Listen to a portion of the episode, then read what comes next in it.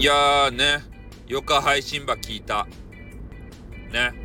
フォロワーさんの中でね、よか話場する人がおる。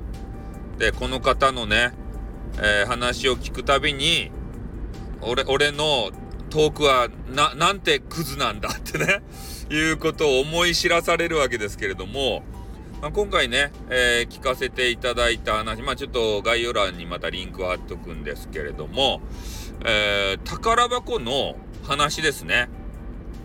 まあ、人生は、えー、宝箱お、お宝探しの連続だっていうような、まあ、そんな話だったような気がします。一回しか聞いてないので、ちょっとうろ覚えなんですけれどもね。うん。俺たちはね、トレジャーハンターなんですよ。ね、トレジャーお宝、これを、えー、ゲットしてね、えー、いっぱい集め、かき集めないといけないんですね。うん。で、まあ、皆さんにとって何がお宝かっていうのは分かりません。でも、皆さんがね、ああ、これ欲しいな、まあ、欲しいなってものであったり、えー、まあ、お仕事のね、ポストとか、えー、女性と付き合いたいね、その女性であったりとかね、えー、いろんなお宝あると思うんですよ。で、宝箱っていうのは何をしなければいけないかっていうの分かりますか？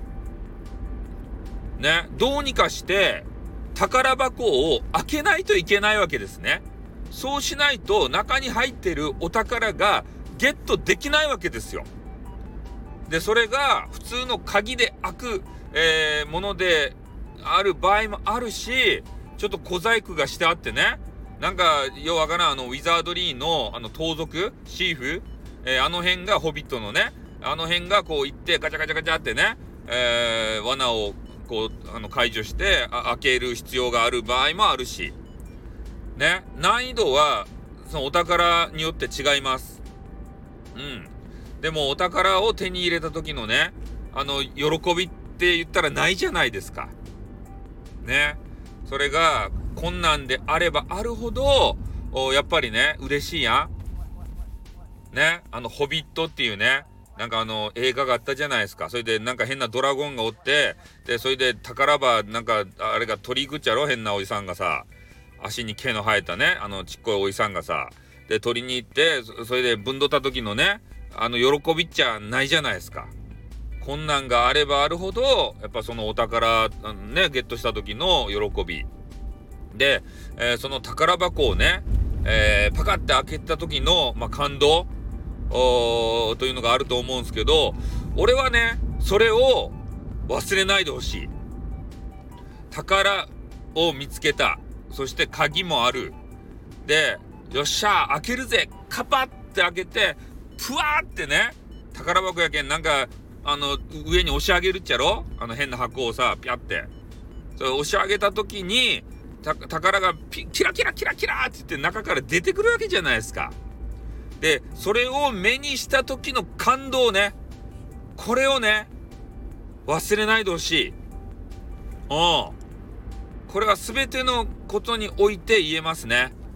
うん、ものであって、ものは大切にしてほしいし、えー、お仕事でね、えー、いいポストになった時、えー、その時のことを忘れずにね、えー、なんていうか天狗にならずにね、頑張ってほしいし、え特にパートナー、恋人、女子、まあ女子の方だったら男子、ね、えー、パートナーができた時、えー、の感動、その感動をね、え、いつまでも忘れなければ、ね、喧嘩したり、ね、殴り合ったり、なんか、警察沙汰になったり、そういうことにならないと思うんすよ。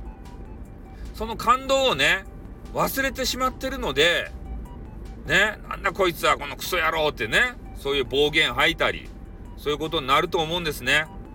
だから俺はまあ、ね、えー、そのか、えー、フォロワーの方が言われていた、えー、人生は宝箱を見つける旅ですよ、みたいな。うん。